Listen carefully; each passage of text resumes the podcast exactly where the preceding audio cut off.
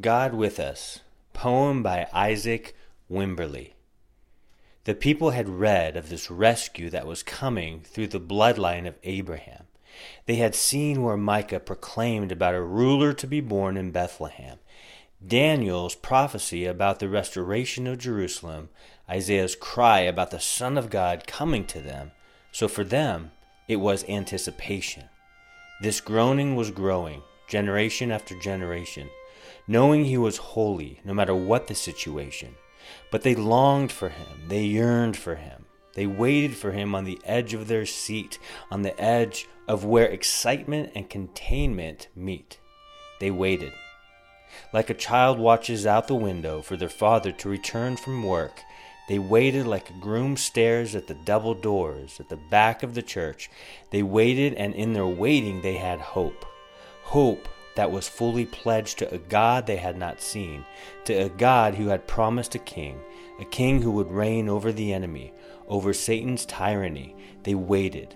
So it was. Centuries of expectations, with various combinations of different schools of thought, some people expecting a political king who would rise to the throne through the wars that he fought while others expecting a priest who would restore peace through the penetration of the Pharisees' facade, yet a baby, 100% human, 100% God.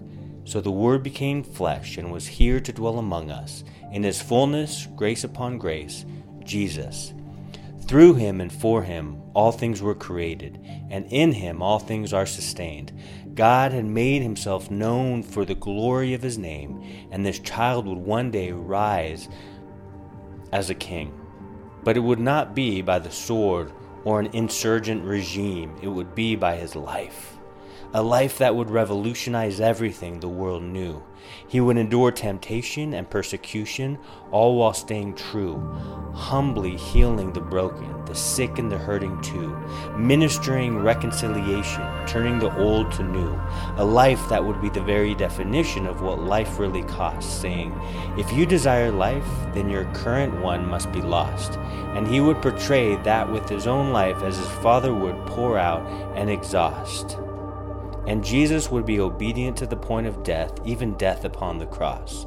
So, just 33 years after the day that he laid swallowed in the hay, he hung on a tree, suffocating, dying in our place, absorbing wrath that is rightly ours. But we could never bear the weight. So he took that punishment and he put it in the grave and he died. And when I say that he died, what I mean is that he died. No breath, no heartbeat, no sign of life. God is a God of justice, and the penalty for our sin equals death. That's what Christ did on that cross. Then, on the third day, in accordance with scriptures, he was raised from the grave. And when I say that he was raised, what I mean is that he was raised. Lungs breathing, heart pumping, blood pulsing through his veins. The things that he promised were true. He is the risen Son of God, offering life to me and you, turning our mourning into dancing, our weeping into laughing, our sadness into joy. By his mercy, we are called his own. By his grace, we will never be left alone. By his love, he is preparing our home. By his blood we can sing before his throne. Jesus paid it all. All to him I owe. Sin had left a crimson stain, he washed it white as snow. So now we, as his bride, are the ones waiting.